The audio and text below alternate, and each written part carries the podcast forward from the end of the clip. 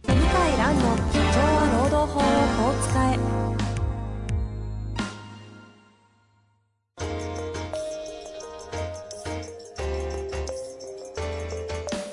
法律の下で展開されるビジネスの世界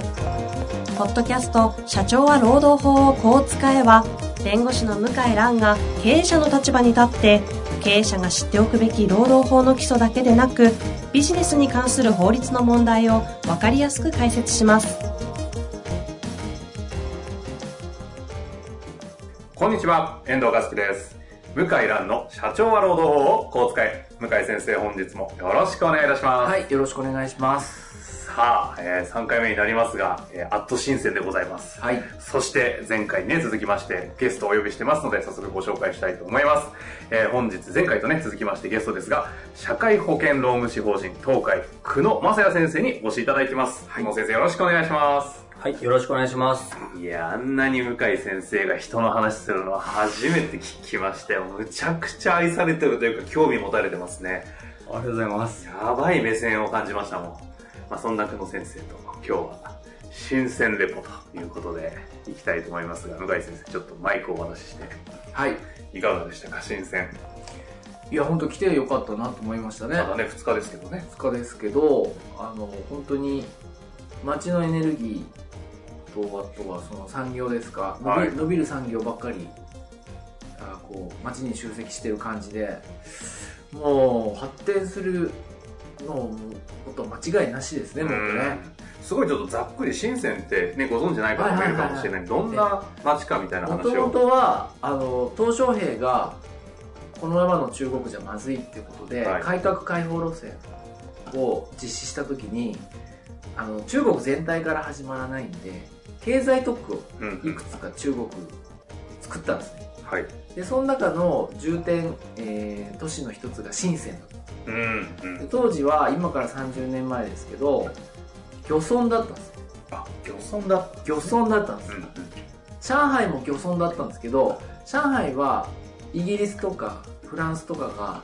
もうアヘン戦争の時代から駐留しててはい。町としては一応発展はまあまあしてたんですうね、んうんうんもうすでにねだけど深センは本当に田舎の漁村だったんですわずか30年前は香港近しといえど。地下しといえどもでそれで鄧小平のおそらく狙いはやはりこれだけ香港に近いってことは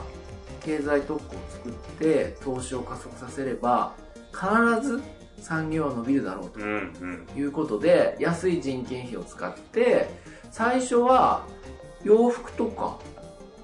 靴とか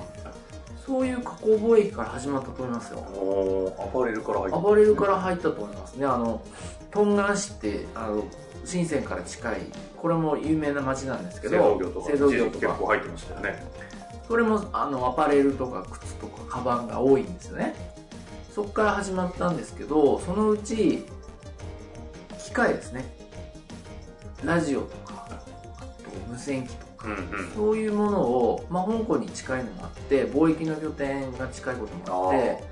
ラジオとか無線機とかまあそういう部品が集まるようになってきてであの、まあ、そういうなんていうのかな大型機械じゃなくって通信機器とか、うんうんまあ、そういった工場とかができるようになってきて、はいで家電の本社家電産業の本社とか、まあ、今もありますけども、はい集まってきてだんだんこう製造業の拠点になってきたんですねえええ、でどんどん投資があのこう集まってきて今度は90年代2000年代になると、インターネットが発達してきてでパソコンの時代になってきた、はい今度はゲームですねゲームとパソコンの部品えうーん。メモリとかうんうん。 CPU とかそういうものを売買する場所になったり組み立てる場所になってきて、うんうん。で2010年ぐらいになってきてからは今度はスマホですねあースマホの制作作成制作とかあのあ製造とか組み立てとか部品とかあとはゲームソフトウェアおー、ゲームってあの、ああの、何ゲームゲームあのスマホゲームスマホゲームの話のうんあ中のの方ですか PC ゲーうムーん、パソコン確かにみんな、スマホでゲームしまくってますよね。しまくってましたよね地下鉄とかでね。あれの一番大きい会社が、はいあのテンセントって言って WeChat っていうあの日本人でもご存知の方いるかもしれないですけど、中国人が一番使ってる中国版 LINE みたラいインですね。はい。なもんなんですけどあの会社がゲームを始めたんですけどメッセージアプリとかも当時からあって今ちょっと廃れてるんですけどうん99って言って、その99から WeChat になってで WeChat から金融をやり始めたんですねこう、だから今は WeChat Pay ということではなくて、 WeChat Pay をやりつつ金融もやってるああ、じゃあ楽楽天が楽天銀行やったみたいな話ですね。そうです。でベンチャー投資し始めてどんどん巨大な経済圏になっていて、もうあのテンセントが牛耳ってる街とまでは言わないけど、はい。今時価総額世界10位に入ってるんでテンセントうは、んうん。まあ、巨大企業ですよねトヨタより大きいんじゃないかな時価総額で言うと。今、うん、じ時価総額30兆とかもっとかなちょっと調べなまいあ、ちょとっと分かんないですけど、調べていただくとすぐ出ると思いますが、あとは電気自動車なんか走ってる半分50%ぐらいがもう電気自動車みたいな50%は分かんないけどタクシーとバスは全部電気自動車でしたねそうですね。タクシーも乗りましたけ乗りどましたねあの普通に電気で っていうか電気かどうかよくわかんないぐらいにスムーズなスムーズですよねあの普通に走ってて産業として電池と電気自動車をあの発展させようっていう、まあ、国の政策と合致して深センは電気自動車の街でもあるんでうすんよ、うんというふうにいろんな産業がちょうど時期が重なって、はい合わさって香港の GDP を2年前か3年前に抜いちゃったんですね新鮮がはいなんか人口も人口も東京都より東京都より多いって言ってる1200万人。あ1000万を超えてますよね地下鉄も13号線か12号線まあでりましたねありましたね。 11 11までは見ましたねあ11までありまし11またで乗りねましたね11って簡単に言うけどあの30年前まで漁村だったんで確かものすごいスピードですよねにしかもむちゃくちゃ安かったですね地下め鉄ちゃくちゃは安いでしょなさ30円とかの世界ですかそうですね初乗りがだいたい30円かなですよね30円か40円ですね、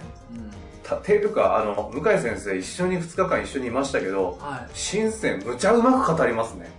い当たってるでしょもういやなんか勉強会なのかって言わんばかりの何ですかこの講義張りの深センの語り口はいや東私証か系からなり始ねまり勉強し勉す強ごいですねただ今回はですよ今回の視察はそんなになんかちょっとこう経済的な発展をちょっとちょっと斜めから見るような動きをしてきたのでちょっとそっちの話をしまし ょうそれで、はいところでととは言ってもじゃあこのね3人が行って テンセントの本社見せてくれるかって言ったら見せてくんないんですよ、うんうん暇じゃねえから そうこんな普通に日本人がふらっと来たってそうですねなんで、はいこうなんか街の発展とか産業の発展分かるようなとこを探して、はい自分で調べてねあのタクシー乗ってそれも DD ってねあのあの DD タクシーって言ってまあ配車アプリ、はい配車日本でいう Uber とかですかね Uber 使って、はいそれで地図で指定して行ったんですけどまず1日目がまず最初からずっこけまして、はい、あの一応縛りとしては今無人系のやつがすごい流行ってるということでね、はい無人まるに行きましょうという無人縛りだってことになったんですよねそうしでかもついてからそうで1日目が、はいで無人まあ1日目の予定は僕なりに立てて無人食堂無人コンビニ無人スーパー、うんまずこの3つは行こううんうんとで現地の深センに住んでる日本人の人がこう YouTube で撮影してる動画があってあこれ同じとこ行けばいいじゃんと思ってで行ったんですよねはいでまず最初無人食堂まず探してもないおかしいここの場所のはずだけどないでもなんか膜が張ってる場所はあるな で近づいていったら「改装中」って書いてあってああ改装って書いてあったんですねあれあれ改装あれ潰れだと思うでし潰れだとょあ思いれ違ますう違うあの中国でよくある改装なんですよはいはいおそらくあの赤字じゃ赤字なんだと思うんですけどだけどもっとこう設備投資して頑張りたいんでしょうねう、んうんあのだから前向きな回数だと僕はあ思いたいなるほどね前向きに我々はあの見ることができなかったんです、でね、きなかったんで、じゃあどうしますかってなってそこでご飯食べ無人食堂でご飯を食べるつもりだったのに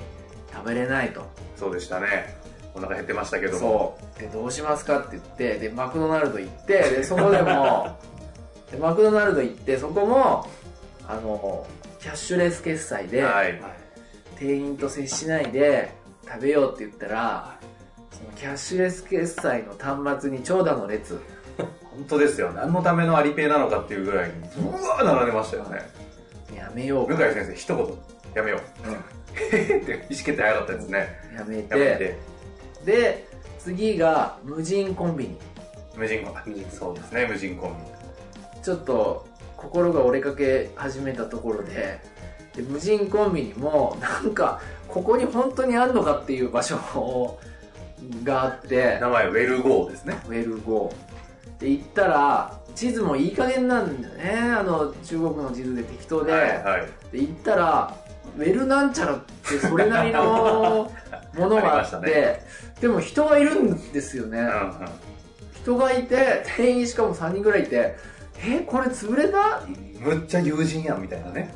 でまたこここ心折れかけてでまあ、まあ、まず聞いてみてダメだったらしょうがないなと思って店員さんに聞いたら「ああっちにあるよ」って言われて、んで歩いて行ったらあったんですあねりましたねあって箱みたいな プレハブですねプレハ ブプレ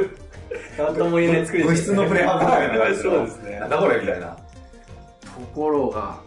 で僕僕はあの WeChat も WeChatPay も、はいアリペイもあるんで現地の銀行口座持ってますから持ってるんねで使えるんですかでで本当かなと思ってこう自分で認証したらほんとガチャッと入開っけてましたね来ましたねで中入ったら本当に無人うで,、ん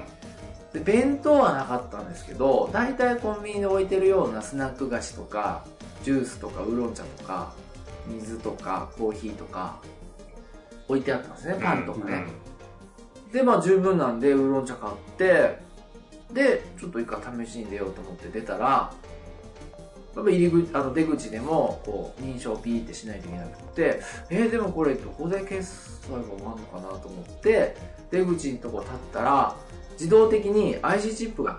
あのウーロン茶にあついてるついてあって我々入れなかったんでねわからないという終実はわらないですよね、はい IC チップを自動的にそこの出口で読み取ってくれてあの今から生産が始まりますって画面が出て、うんうんでなんと生産が終わっちゃったんですよおう立ってるだけで、おうおうあそうなんですねう立ってるだけでん、終わりあのもうその WeChat で入ってるから自動的に生産終わるんですねへえでガチャッと扉が開いて終わりなんですよじゃああのオンラインで見たことあるあのアマゾン GO みたいな感じの Amazon Go みまたさいになあれの動きを AmazonGo みたいな感じで、えーまあ一応自分で最後こうなんですかねこう立ち止まって待ってないといけないんですけど、はいはいはい超無人で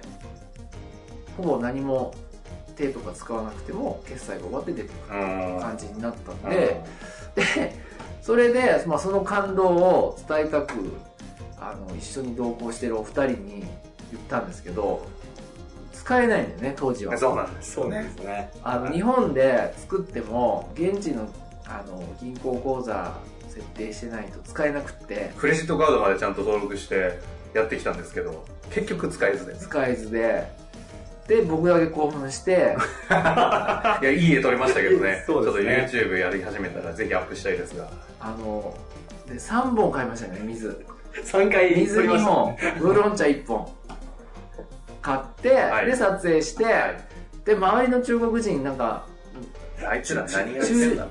昼食がてらなんか歩いてましたよね歩いてましたねでも全誰も使ってないですけど然興味ない全然興味なかったですね3人でキャーキャー言っておっさんがおねっさ3人んでギャがラキ言ャっーキャー言って、えあ外人が来たまたみたいな感じで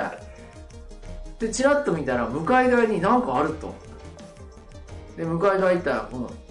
無人薬局的なてありましたもねのがあって、でこれなんだって言ったら要はサプリとかなんか健康食品とかそういう喉飴とかねのど飴とか売ってるっていうものがあってこれやるしかないなって言ってそれも画面操作してピキャッシュレスで決済できたっていう感じなんですだからあれは自販機です自販機ですね。巨大、巨大自販機です、ね。巨大自販機だったんであんまり感動はちょっとなかったんですけど今ですね、ものすごいディテールお話いただいたんですけど、はい実は深センの回った中の多分、えー10分の1ぐらいのところまでしか進んで、5分のあ1全然し てな全い然進んでない気がしてですね。あの、多分、久野先生がまだ話す、なんかこう、入る余地がないぐらいに、まだそこみたいな立ち位置だと思うんですけど。いや僕でも僕の感動は大体そこでマックスぐらい いやいやいや、それあの、1日目の午前中過ぎぐらあいでれすからねで、あそこからこう、どんどん、あの、いろんなね、次、 事件が。次の無人スーパー行こうとしたら、ないっていう、消100滅で、戦後でしたっけ100戦を ?100 人、1000の1000、5ですね。消滅していたっていう。結構な距離そうですね、4 40 40分以上そうタクシー乗ってましたもんね。で、その後、無人書店行ったんですよね。またあれも遠かったですね無人書店もすげえ遠くてはい、苦労して行ったら、扉が開かねえっていう。